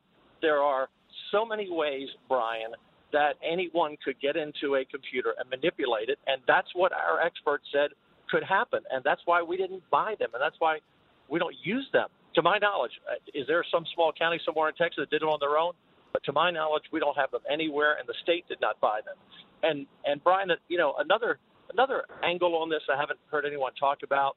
You know, we've had this now happen in the 2000 2008 election. You know, close counts, 2004 election, excuse me, and the last election, this election. I think we need to move National Election Day. I'll make a little news for you here, up to the first Tuesday after the first Monday in October. Because right now, anytime we have questions about national elections, we have this this rush to well, we don't have any time. We have to canvass the votes. We got a swearing in ceremony. We need more time to be sure that our elections are fair. And the only reason we have in November, Brian, is you go back, you know, 100 years or so, and you know, an agrarian society didn't want to vote until after the harvest, but they wanted to vote before the winter came, and November was selected. There's no reason we can't move this up 30 days. So instead of everyone rushing to judgment against or for, we would actually have time to look at a valid complaint. Brian, we've received thousands of complaints at the RNC and the Trump campaign, hundreds of affidavits. As you know, I put up $1 million as a reward for any of these uh, uh, affidavits or any of these complaints that lead to an arrest and conviction, just like the Crime Stoppers program. I hope I give the money away. And at the end of the day, Brian, this is really not about Trump and Biden anymore. I mean, it is. Obviously, I want Trump to win, but it's about having confidence in our election system. If our voters and, and, and the American people can't believe that an election is honest, then that's the underpinning of our democracy. And if it turns out after we do everything right and throw out all the illegal votes and count the legal ones and Biden wins, then so be it and we move on. But to finish this out with mainstream media saying election fraud doesn't exist, which we all know it does, the Democrats know it does, particularly mail-in balloting, mm-hmm. and le- and having the votes counted in the dark in these major cities where they in every race Trump was ahead, they came from behind, and they won by just enough. Um, it's going to lead to suspicion for four years, and I don't want to see that. That's why we need an accurate count, no matter what it is. Gotcha. Uh, Lieutenant Colonel Dan Patrick with us, Lieutenant Governor, I should say. Uh, Dan, the other thing would be I like the way Florida did it. They count, uh, counted ahead of time. Therefore, they were ready by the end of the night. They were ready within a half hour of closing or two hours. Uh, why can't Yeah, we we did the same allow other states to do that? Well, the the, the problem, uh, Brian, I guess, is you know at one time when we thought we had honest folks uh, counting votes, and I guess we've always had some shenanigans in, in history everywhere, probably both parties o- over the history of this country. But now that that uh, we are into uh, early voting, uh, voting by mail, election day voting, when you add everything up, you have to have a system in place where you can count your votes on election night, or you know, 90% plus, where you can determine a winner and wrap most of the rest up by the next morning. And that's what we did in Texas. We do the same thing as Florida. You know, we were able to call Texas, you know, on election night. I don't know what time it was, maybe 10 o'clock when Fox called it. I don't remember, but I knew I knew when it was going to be over. I don't know when it related to the media, but we allow voting to be, you know, you can count in advance. Um, you have enough people employed. You do it with transparency. Uh, you know, you didn't. There's no. By the way, have you heard the Democrats complaining about anywhere that Trump won that it was close, that the Republicans uh, counted the votes in secret, or that there was a problem with the mail-in balloting? No, you haven't heard that because the Republican states, for the most part, and I do have some problems with the way Georgia's been running their show down there, but the Republican states did it right. People, we need to wrap up our elections on election night, or at least by the next morning. Right. And and that has to be a national. That would have to be a national bill because every state runs their own elections. So right now you have 50 different election systems in the country, and and I would have to, Brian, just step back and say, wait a minute, if Philadelphia knew that their mail-in ballots went up dramatically. I forget if it was fivefold, sixfold, sevenfold, whatever it was compared to 16, as well as Nevada that never had a mail-in system before, and they just implemented this year, and in Michigan, and in Wisconsin, and Georgia. Well, why did they set it up that way? Why did the legislature allow that to happen? Why weren't there more uh, people to count the ballots? Why weren't they prepared? Yep. And I think it's ironic that in, in the Democrat states, Wisconsin and Michigan and Pennsylvania, in those three states, um, it didn't seem like there were enough people ready to do it. And they waited to find out how many votes maybe they needed uh, before they started counting. And I'm not trying to throw out a conspiracy. I'm just, I'm just, uh, I'm look, I'm a regular guy. Okay, I happen to be the lieutenant governor of Texas, but I'm looking at this logically. When you hide what you're doing from me, it raises suspicion. You know, in the NFL, you're a football fan like I am, Brian. In the NFL, if they go to overtime, they flip the coin. The team that wins the toss, do they take the ball first? No. They want the other team to have the ball first, so they know if they have to get a touchdown or field right. goal. It's always an advantage to know what you need before you start counting your votes. Absolutely. Lieutenant uh, Governor Dan Patrick, we'll see how this all ends up. Uh, right now, everything is still up in the air, uh, and everyone's yep. still fighting the virus. That's one thing all 50 states are doing. Uh, thanks so much, Dan. Yeah, and we don't want any lockdowns, Brian. We don't want any lockdowns. Yeah. We have to fight this together, take the risk, and, and keep our country moving forward. Yeah, it's too late for Michigan, Oregon, and Washington, but don't let it happen to Texas. Uh, thanks, yep. Governor. Appreciate it. Thank uh, when we come back, your calls, 1 408 7669. Then Mick Mulvaney on what the president should be doing and what he is doing and what he's likely to announce. Newsmakers and newsbreakers. Hear it first, only on The Brian Kilmeade Show. Get this and all your favorite Fox News podcasts ad free on Apple Podcasts with Fox News Podcasts Plus. Just go to foxnewspodcasts.com for all the details. A talk show that's real. This is The Brian Kilmeade Show. New rule with two Senate seats in Georgia still possible, seats that will make the difference between gridlock and progress. Democrats must figure out why so many voters still say to them, You're good enough, you're smart enough, but doggone it, we don't like you. Democrats were supposed to flip the Senate and didn't. Supposed to flip state legislatures, not a one and they lost seats in the House in a year that was so much about making people aware of racism. Their share of minority votes went down. The message to Democrats from so much of the country seems to be we don't like Trump, but we still can't bring ourselves to vote for you. Uh, yeah, in Bill Maher's own unique uh, way, he's 100% right. But it's not really a mystery, and it's not something that really needs to be thought about or you need a therapist. As Congressman Henry Cuellar said, uh, it was very obvious to him defunding the cops hurt. Also, when it came to the Rio Grande Valley, they said the whole anti oil and fracking uh, rhetoric was not helpful.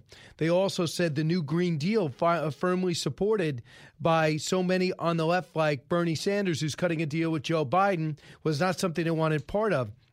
And get this the whole socialism thing they said, according to Congressman Vince, uh, Vicente Gonzalez, a Democrat from South Texas, who won by over 50% of the vote two years after he nearly captured 60%, so he lost 10 points. He said, quote, I had to fight to explain to all, uh, to all, the, through all of that. He said, to Asian and Hispanic migrants, uh, they looked at all this stuff as despotic and left wing. Uh, these are the despotic and left wing regimes that they left to get here. They didn't want any part of it once they got here. So it's not really that hard to explain. It just shows you voters are smarter. How does that play into Georgia? Because if you give Joe Biden and the radical senators on the left, and maybe Joe Manchin goes along or doesn't, the filibuster's gone, in comes back in the court. Jon Ossoff, who wants to upset uh, Senator David Perdue, said this, which to me is just not right. Cut 21. I want to go back to, to the Joe Biden. He, he, obviously has been projected the winner in Georgia. We know there is that audit underway, but it appears the margin of victory will remain quite slim, about 14,000 votes. Given that narrow margin, is this about an aversion to Donald Trump or enthusiasm for Joe Biden? There's massive enthusiasm for Joe Biden here.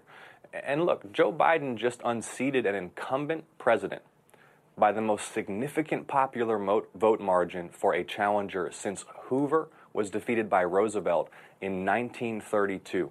While the challenger got more votes than the second most of anyone in history. Jeff, real quick, listen on WPFT in Raleigh. Jeff. Yeah, you know what? My, my 49ers lost in an epic, uh, excuse me, my, my Bills lost on an epic play yesterday. They scored yep. 30 points and we lost 32 to 30. I mean, I'm not hollering about we scored 30. No, you, you lost, you lost. Um, Biden ran a successful campaign. He got more votes than anybody in the history of this country. If that's losing, I want to. Yeah. I want to be that. Well, let me just tell you, he ran a now, terrible campaign. You know that. Maybe he had no choice, but he was terrible. His stump speeches, he just screamed at people. He only did about ten in the last two weeks. So he was a terrible campaigner. Uh, I am really not sure how he got all those votes. He's certainly not more charismatic than Barack Obama, and he got more votes than him. He did almost nothing. From the Fox News Podcasts Network, download and listen to The Untold Story with Martha MacCallum. The host of The Story on Fox News Channel sits down with major newsmakers each week to get their untold story. Subscribe and listen now by going to foxnewspodcasts.com. A radio show like no other. It's Brian Kilmeade. President elect Biden won in this election more votes than anyone in history. Yeah. And yet, the 2020 vote wasn't a repudiation of Donald Trump. It was more like an affirmation. He received 71 million votes, 8 million more than he did in 2016. What does that tell you about our country today? Well, A, it tells us that we're very divided. And as I said, it's not just the politicians now, the voters are divided. It has now become a contest where issues, facts, policies per se don't matter as much as identity and wanting to uh, beat the other guy. Is that true? Uh, that was President Obama last night trying to sell one of his two volume set of his autobiography. I don't even think he's 60 yet. Mick Mulvaney has not done his two volumes on his life yet, and that's why I was able to catch up with him. They cannot meet his money demands. He's former acting uh, chief of staff of the President of the United States and former congressman, of course, and former OMB director. Mick, welcome back. Is he complaining about identity politics? Is that what I take yes. away from that clip? Yes. Oh, goodness gracious! I'm doing well. Hope you are. Brian's going to be back on the show. Well, I mean, I was just uh, stunned by. I was. I love the question Scott Pelley made. I thought he would just say, you know, the president lost by this many votes, but instead he brought up the fact that very few people outside this channel or this show bring up that the president got about 72 million votes, and if those people wanted to to reject him, even though he seems to have come in second, I would say they have a funny way of showing it. If it, if he seems to be that unpopular, it's kind of an interesting finish. Yeah, it also surprises me that uh, former President uh, Obama missed the part about the country being divided. He's absolutely right about that, but it almost makes it sound like we're divided because the politicians are divided. The exact opposite is true. The reason the politicians are divided are divided is because the country is divided. Um, and by the way, he's got a lot to do with that. He was supposed to be the great unifier. Remember, he was going to be the one that, that brought everybody together. Um, and he never really showed much interest in doing that. So uh, we are a product of of our history, and certainly the recent history includes Barack Obama. So if you have to look to some of the folks that have in fact divided this nation, he's right at the top of the list. You know, it's, it's kind of interesting. I, I was going to go a different direction, but I'll just finish off the Barack Obama portion of this program. Uh, this is something he said I found so disturbing, uh, and just about his uh, his legacy and what he thinks people saw when he saw him in the office. Cut 34. But it's important for us not to let ourselves off the hook and think this is just a police problem. Because those shootings, that devaluation of life is part and parcel with a legacy of discrimination and Jim Crow and segregation that we're all responsible for. And if we're going to actually put an end to racial bias in the criminal justice system, then we're going to have to work on doing something about racial bias in corporate America and bias in where people can buy homes. So he thinks there's something system systematically still wrong with our system all these years later. Well, I mean, let's let's let's uh, let's take him at his word. Let's assume everything that he just said is, is true. My question to him as an American citizen is, okay, you were president for eight years. For two of those years, you had complete control of every lever of government, including 60 votes in the United States Senate, which is just unheard of. You had authority and power, the likes of which no modern president had seen. Why didn't you fix it? Why did you spend time on other things? If that was so important to you, as it, as apparently is now, why didn't you fix it? Um, and of course, maybe that's a rhetorical question. But listen, it is what it is, and the country will continue to soldier on. We always do. Uh, we deal with division. We deal with differences of opinion. Um, we can do. We can deal with this now. And I'm. I'm listen. I'm long term optimistic, maybe more so than the former president. So, uh, Mick, I, I was hoping that the president continue to fight on, but at the same time, open up the, uh, avenues to get the intelligence shared on our security, on the COVID 19, and the economy. Is it possible, do you think, for the president to continue to fight? And he does believe that he was robbed. I believe that he believes that. Um, and still open up these venues to keep our security strong?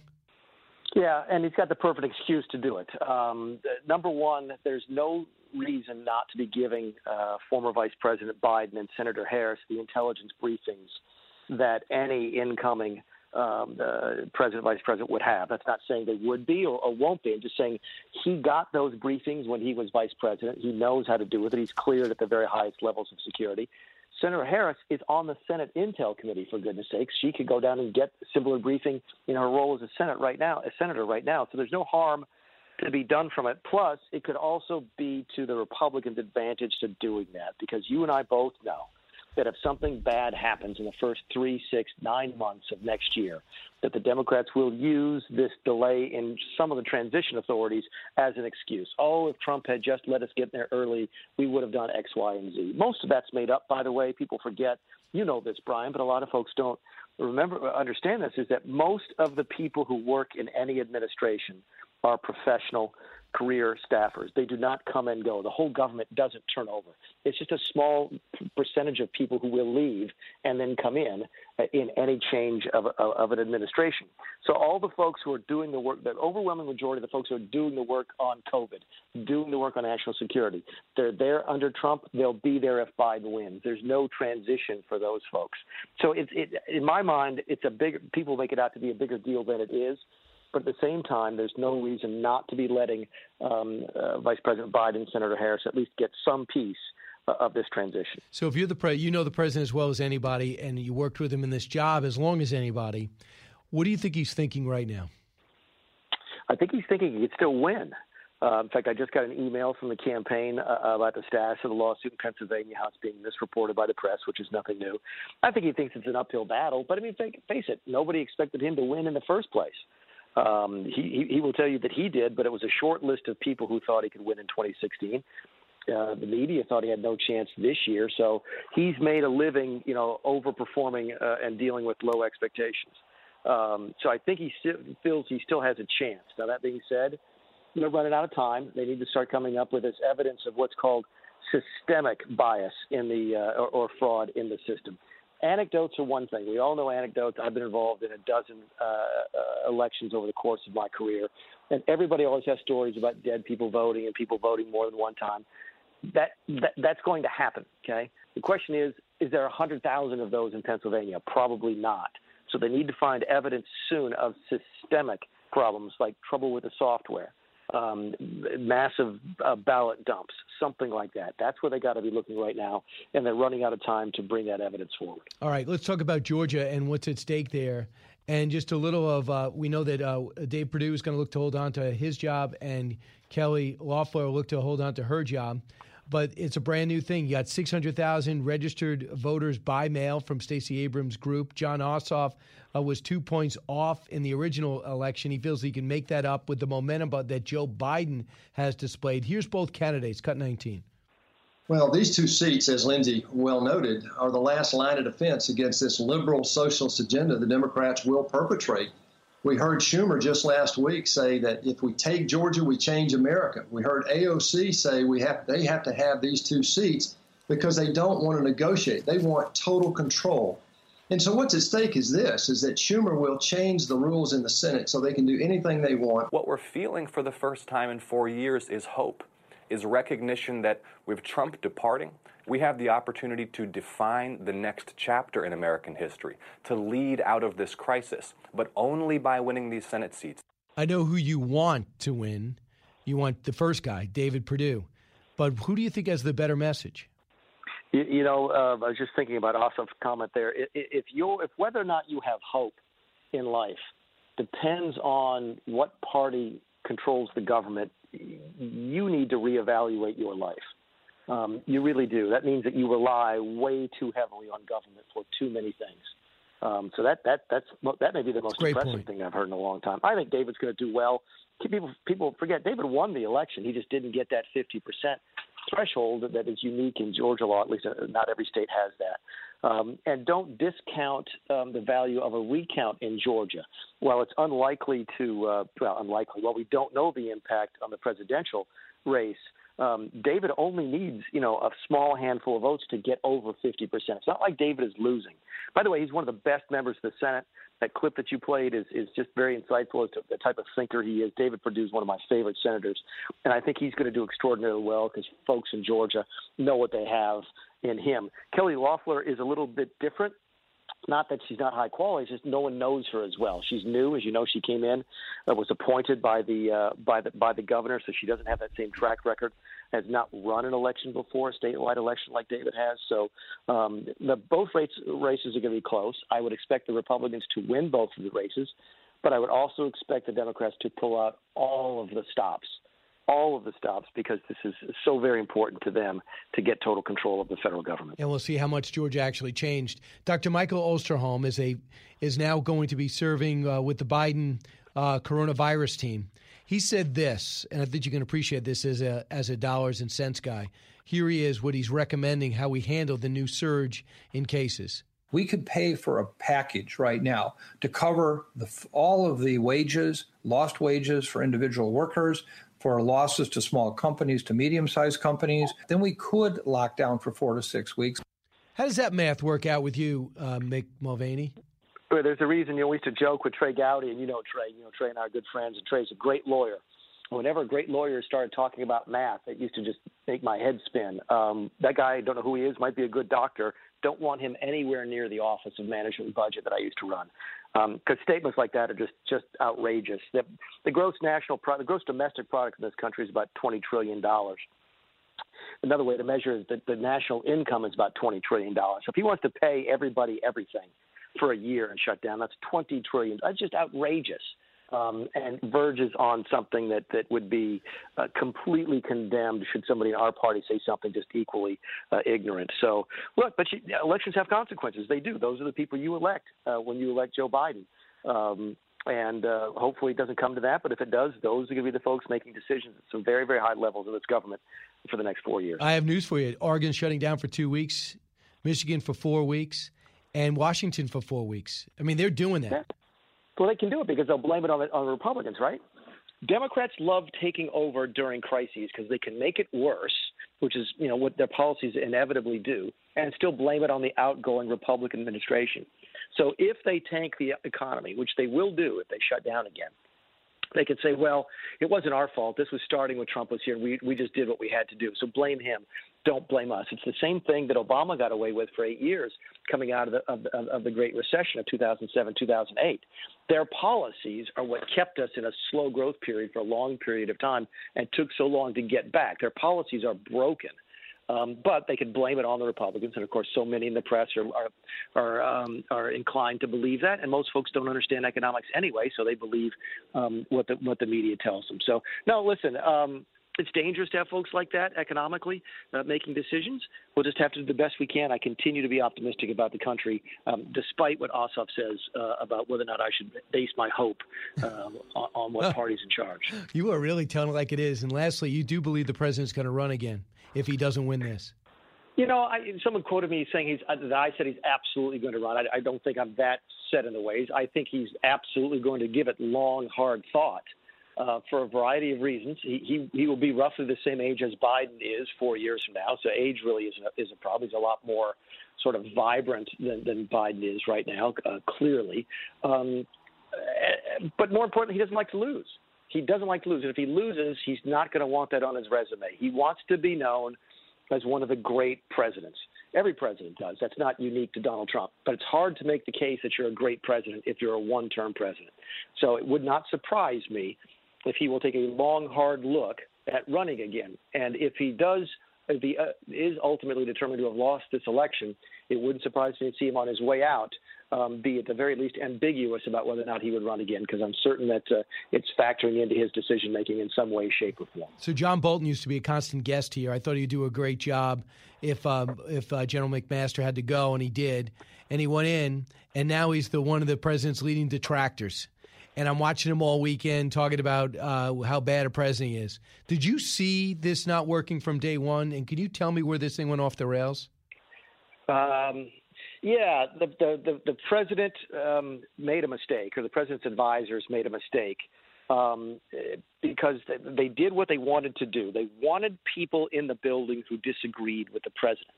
Okay, it's why they hired John Bolton. It's one of the reasons they hired me. I'm a lot more fiscally conservative than the president is, but he put me at the Office of Management Budget because he wanted differences of opinion. So they watched Bolton on TV. They knew about Bolton. They said, you know what? He's a lot more neoconservative. He's a lot more interventionist than the president is, but that'll bring some balance and really help bring some some some meat to the discussions as we talk about doing things like pulling out of Afghanistan.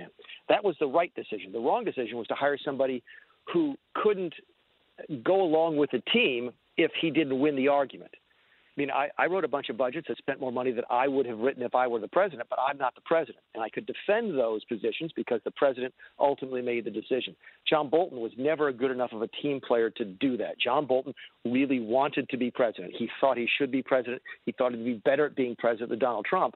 And when Donald Trump would disagree with him and ultimately say, no, John, what you've recommended, we're not going to do, instead of then getting on the team and helping the president be successful. Bolton would continue to try and undermine him uh, in various ways. So that's a bad staffer. It's a bad member of your executive team, and that's the mistake they made when right. they brought Bolton in. And I think it's bearing out now. You're seeing that when John goes on TV and, and trashes the president. And look, if you really hate the president, you probably shouldn't work with him. You, you really should. You owe it to the country to get out of the way. Um, that was one of my main criticisms of John Kelly, who's chief of staff, was that he just hates the president and it didn't want him to be president, and I think was openly against him when he ran for reelection. You can't be a good staffer if you if you if you feel that way. You can disagree with the president. You should disagree with the president. It's one of the reasons you, he wants you on the team.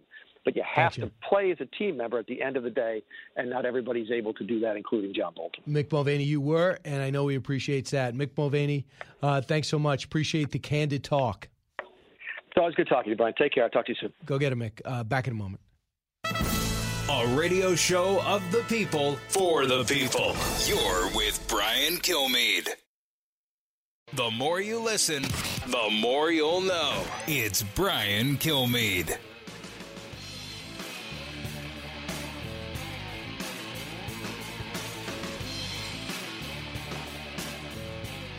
If the schools hit the 3%, what I'm suggesting to the parents and the teachers and the mayor is let's take a second calculus, which is the infection rate in the school. We know New York City is at three. Uh, let's add an element of the infection rate in the school. And if the school is below a certain threshold, let that school reopen. Uh, but the parents and the teachers have to agree. There is no fiat here.